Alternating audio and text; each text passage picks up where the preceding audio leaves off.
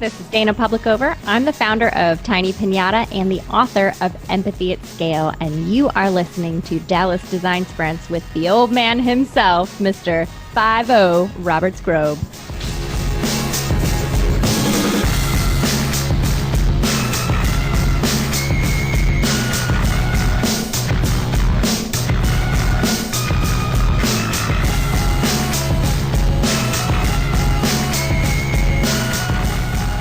Hello, everyone. This is the Dallas Design Sprints podcast. This is the first podcast of the year that we're doing, and uh, we're doing it on my birthday. And really, I think the only way I could have ever gotten my guest onto a podcast like this is to actually have it on my 50th birthday, the first one of the year. So this actually is a big deal. Otherwise, I never would have gotten the time of day, I think, from Dana Public Over. She is the founder of Tiny Pinata. She's also the author of a new book that's out called Empathy at Scale. And I'm very happy to have her on the podcast. Dana, thank you for being here.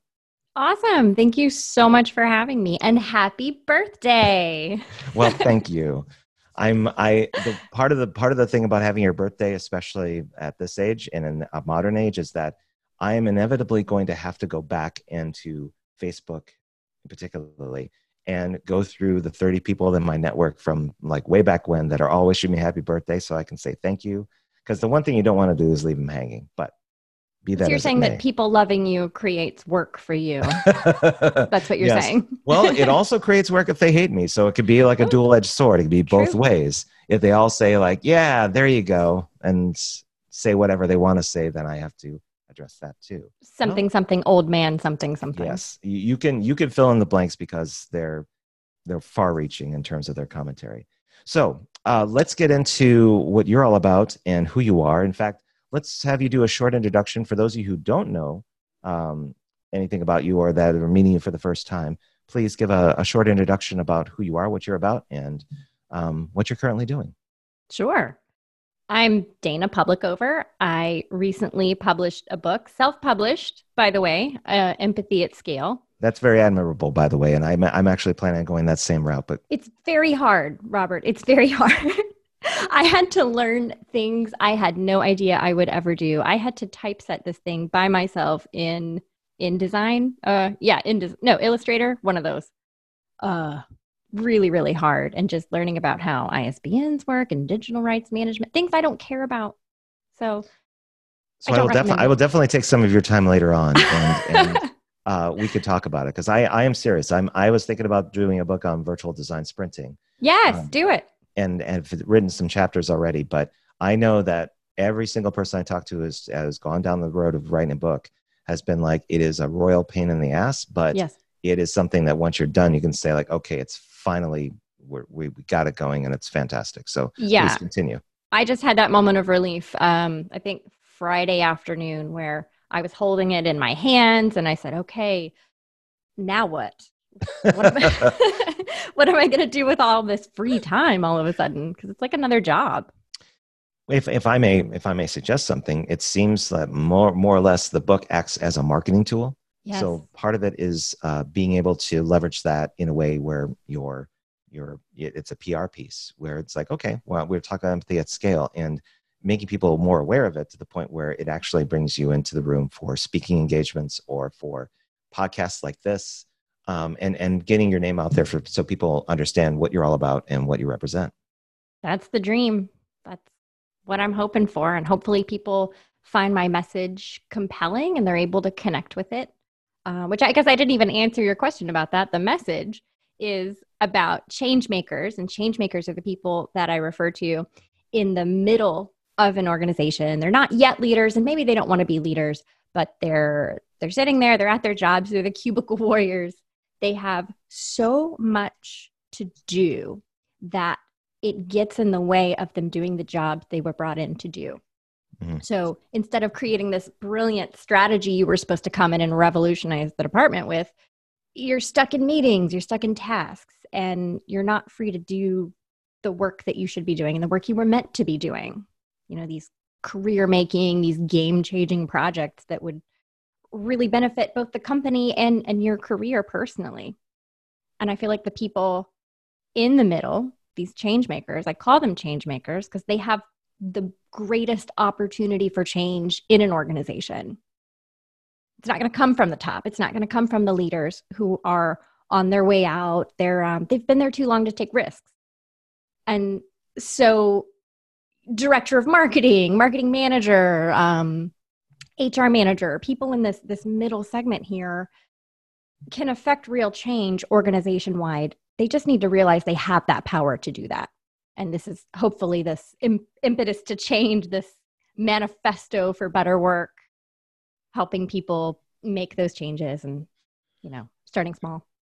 And in the book you talk about um, some you give recommendations at, at different intervals but one of the, the themes that that were that was part of the book is by making actionable recommendations on how to make meetings uh, better like how to make them more uh, meaningful. Do you want to go into that a little bit Absolutely. Yeah. And I also want to go on the record and say that I'm not anti meeting by any means. I know it's fun to hate meetings. We all hate them, but we we need them and they do serve a really valuable purpose.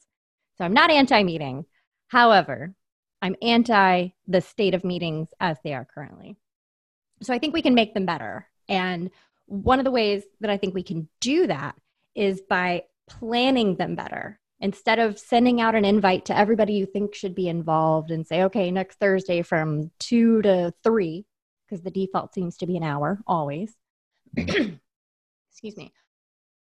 So, inviting all those people, getting them in a room, putting some vague topic in the invite, and then just talking in circles for an hour. That's not productive.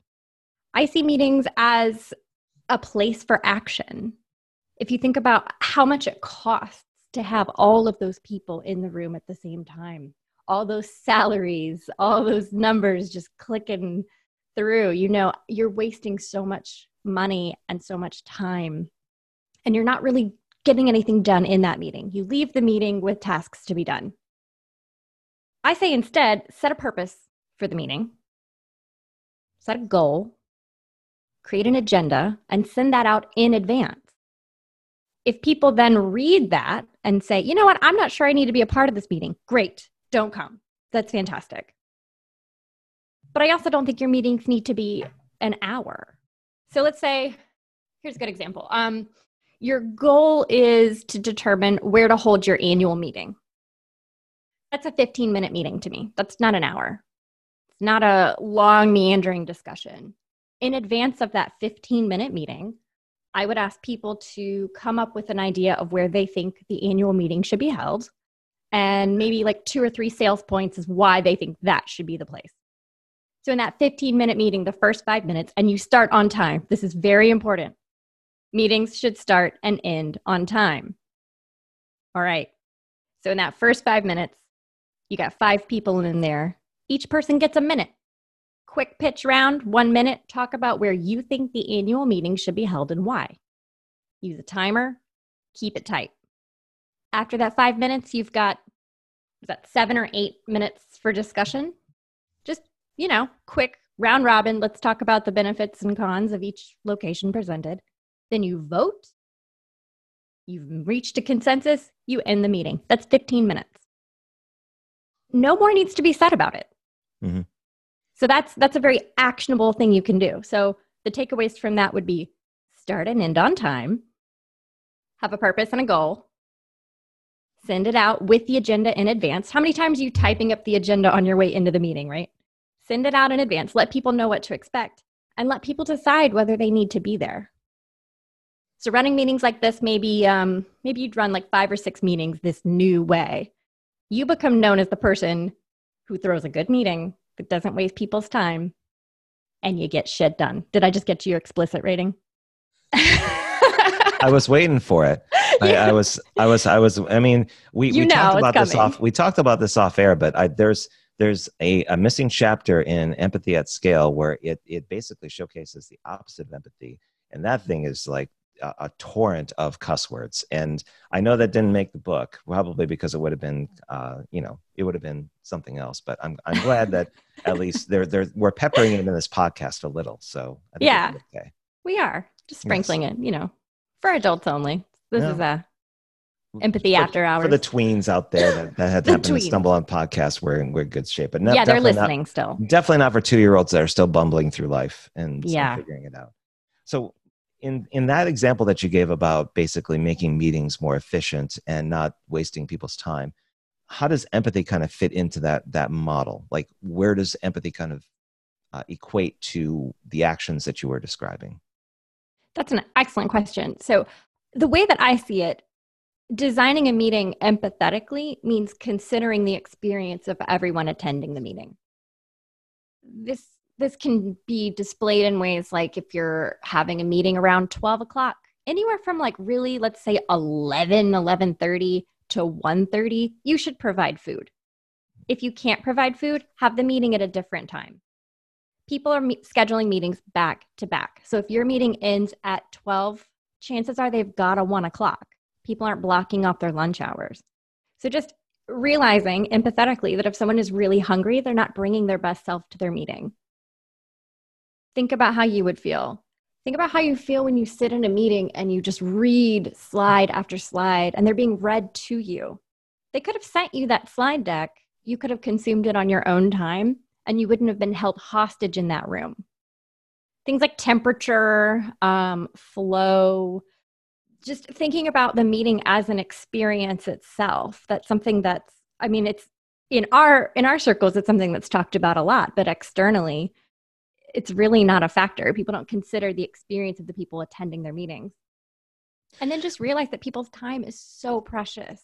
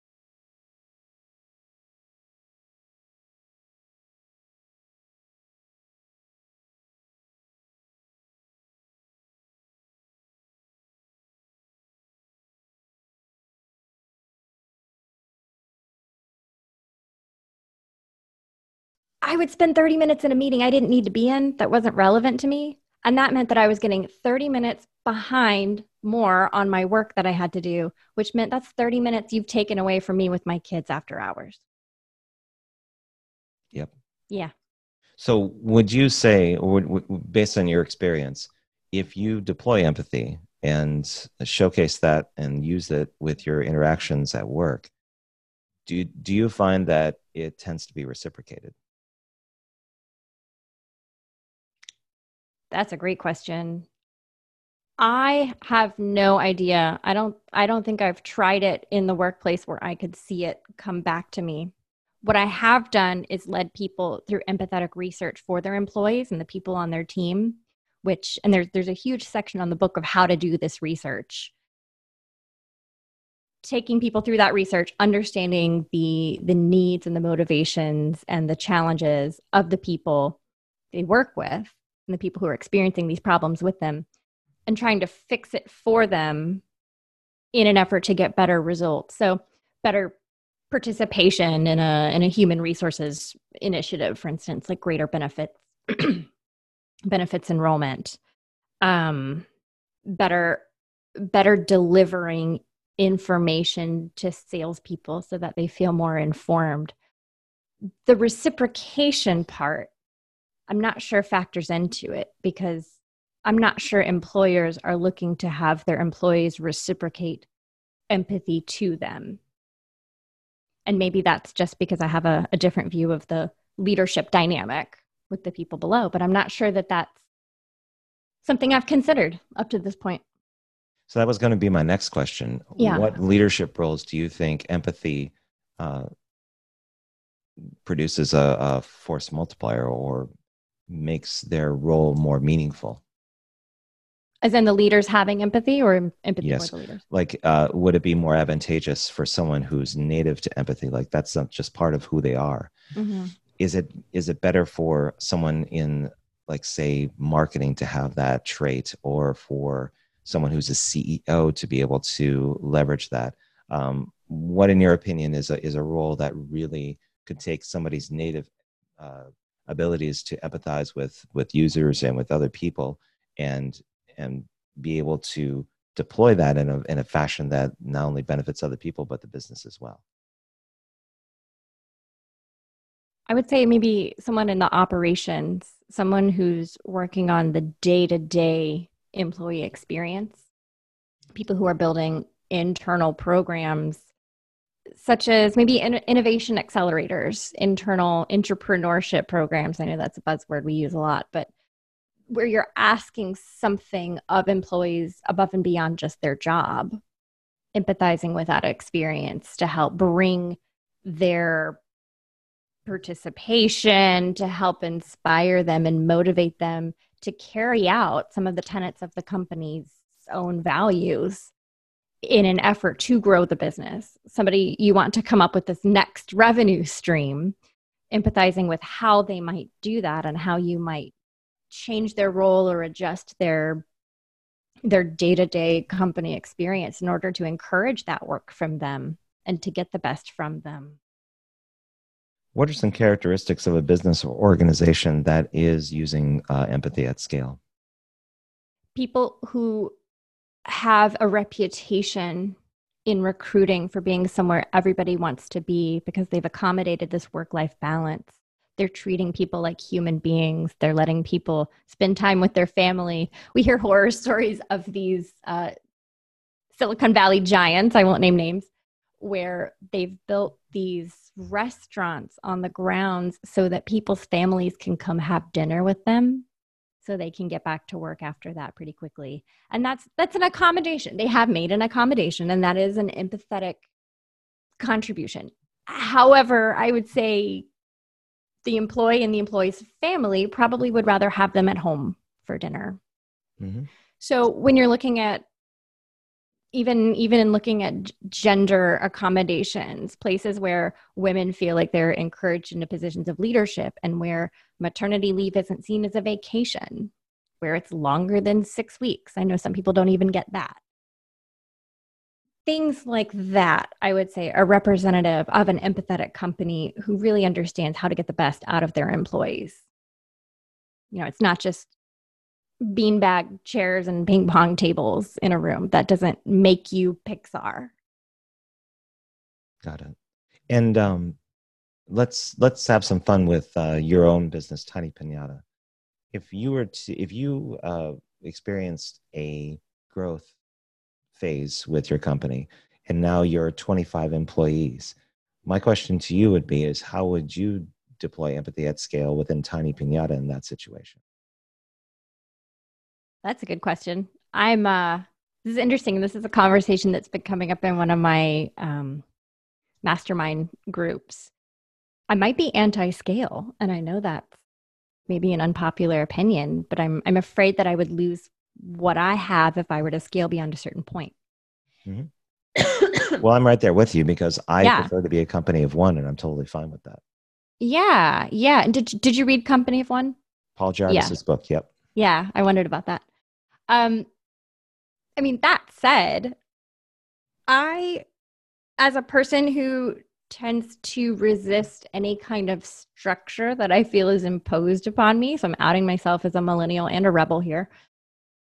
I would try to make sure that I brought people on board who also wanted to experience their work that way.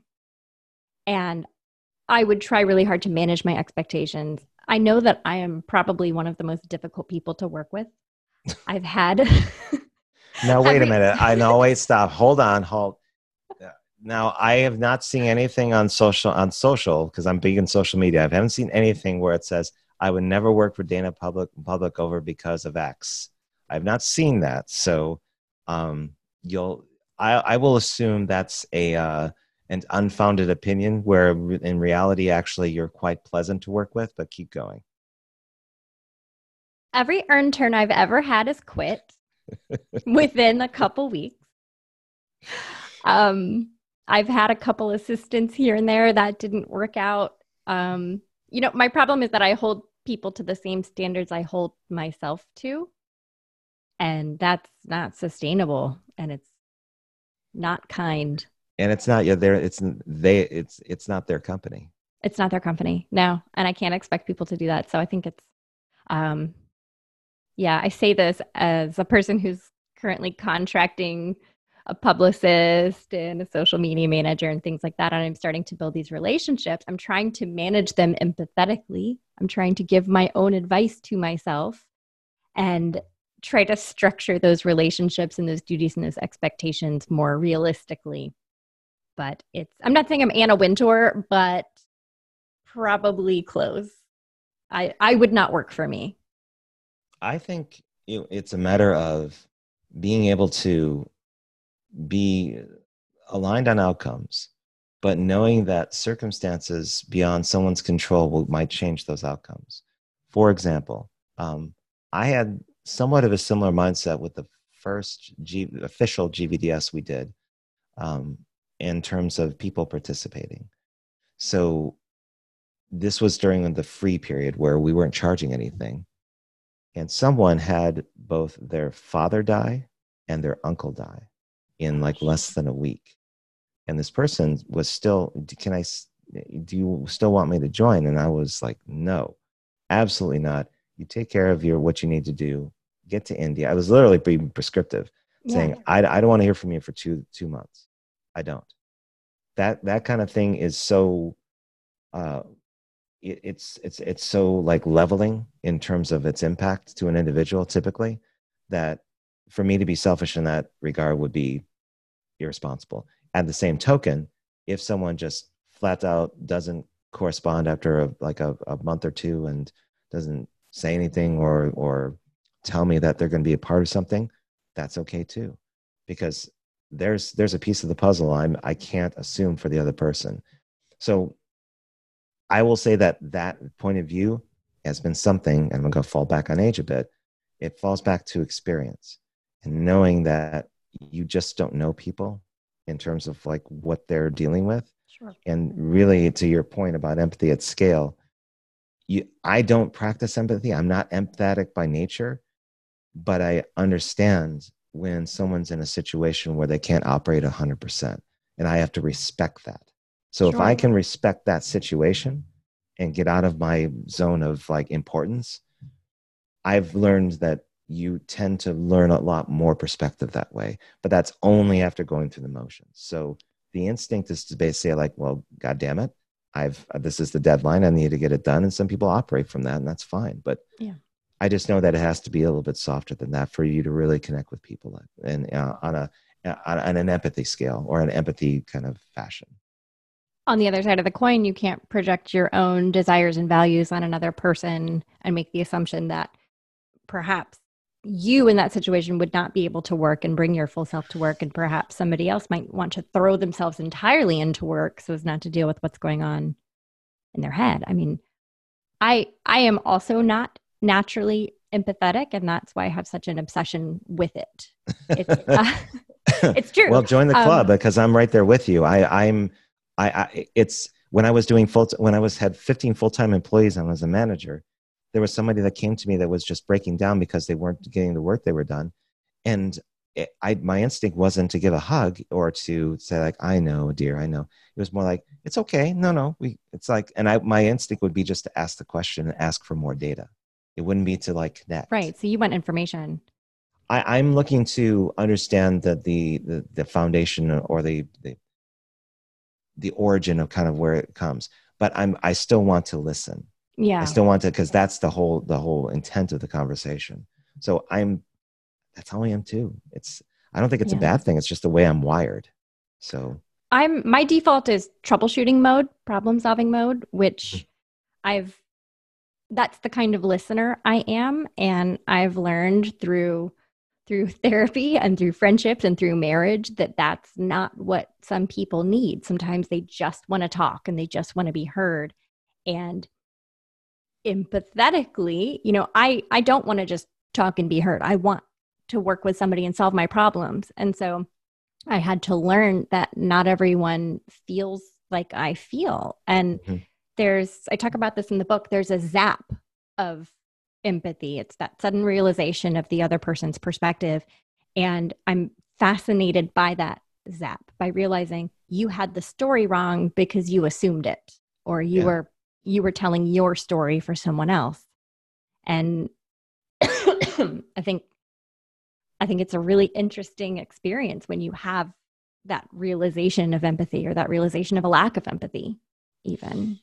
Yeah, and being and being forgiving of yourself, knowing that this is out of all the things that you could do wrong, it's like the transgressions of not being able to to understand certain things about an individual at certain moments. They're blips in the radar. I think the only time that it tends to be a problem is if it's continual where you you you continually not recognize that a certain situation occurs, then there needs to be a little bit of an audit of yourself, but self awareness. But it comes with time. Most people are are because human beings are are by nature very forgiving. It'll just come up like that. So it's knowing and choosing to do nothing about it that I think is the real problem. Knowing that your perspective is limited and choosing not to dig deeper into that and find the other perspective. Mm-hmm. So I wanted to ask you about Tiny Pinata. I know I touched upon it briefly. Um, I wanted to, to understand the nature of the business, why you'd set it up, um, what you're actively doing for services and products with that company, so people can get an idea of what kind of kinds of things you're interested in and what you provide for people. Sure. Yeah. So my goal initially was just to run workshops and design sprints.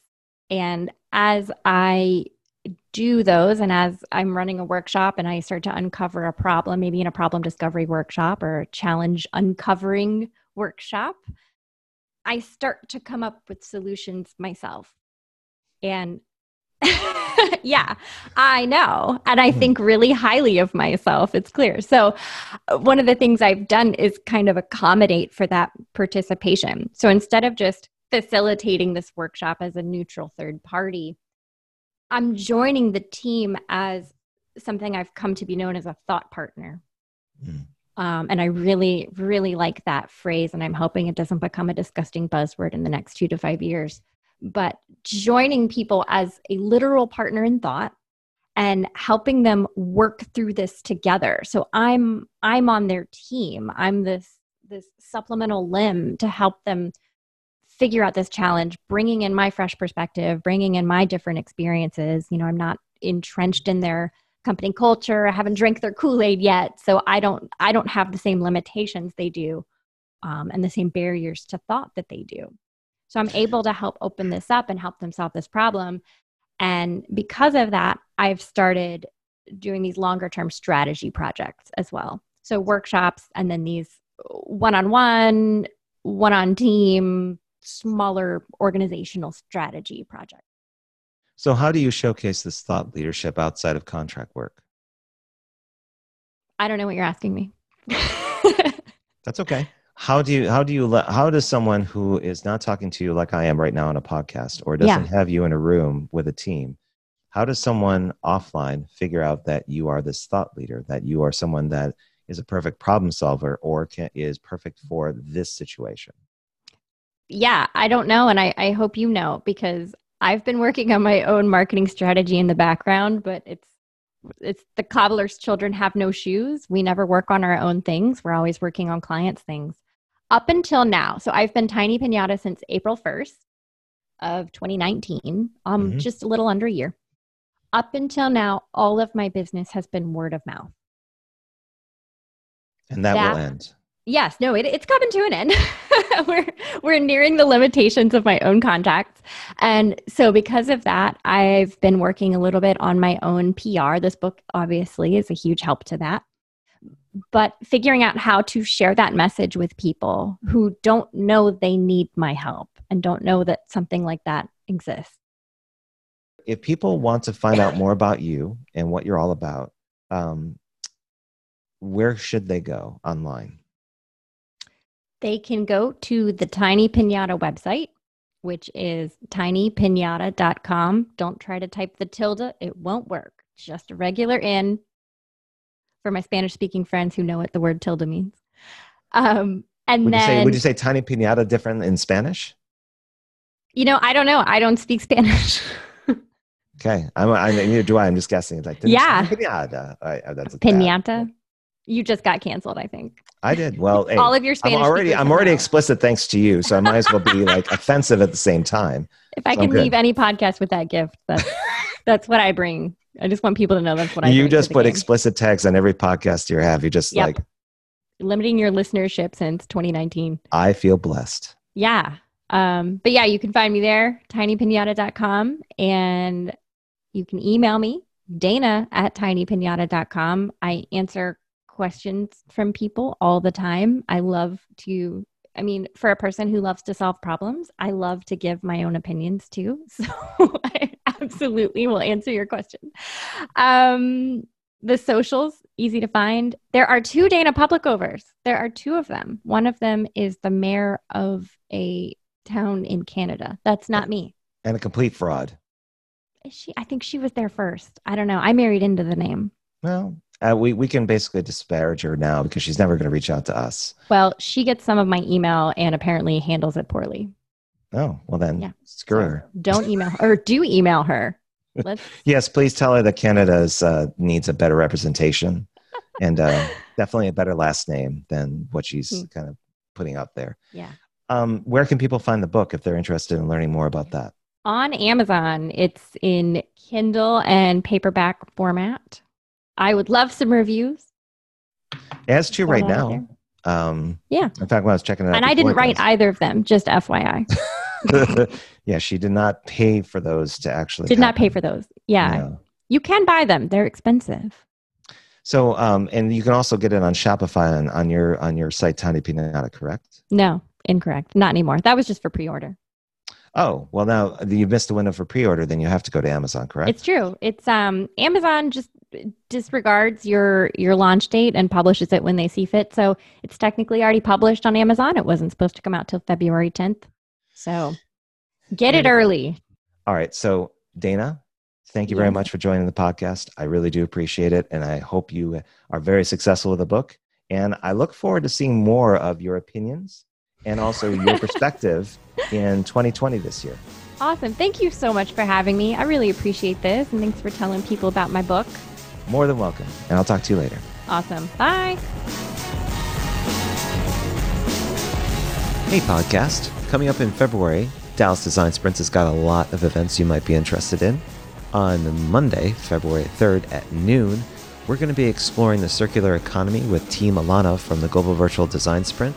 Then the very next day, on Tuesday, February 4th at 10:30 in the morning Central Time, we're going to be exploring Virtual Design Sprint Mastery. On Tuesday, February 11th, the following week at 10:30, we're going to be looking at the Solopreneur Specialty System. If you want to find out more about these events and other ones that are coming up, check out the Facebook group called Virtual Design Sprint Events, or you can go to dallasdesignsprints.com, and all of that information should be up there shortly. Thank you very much for listening, and we'll see you next time.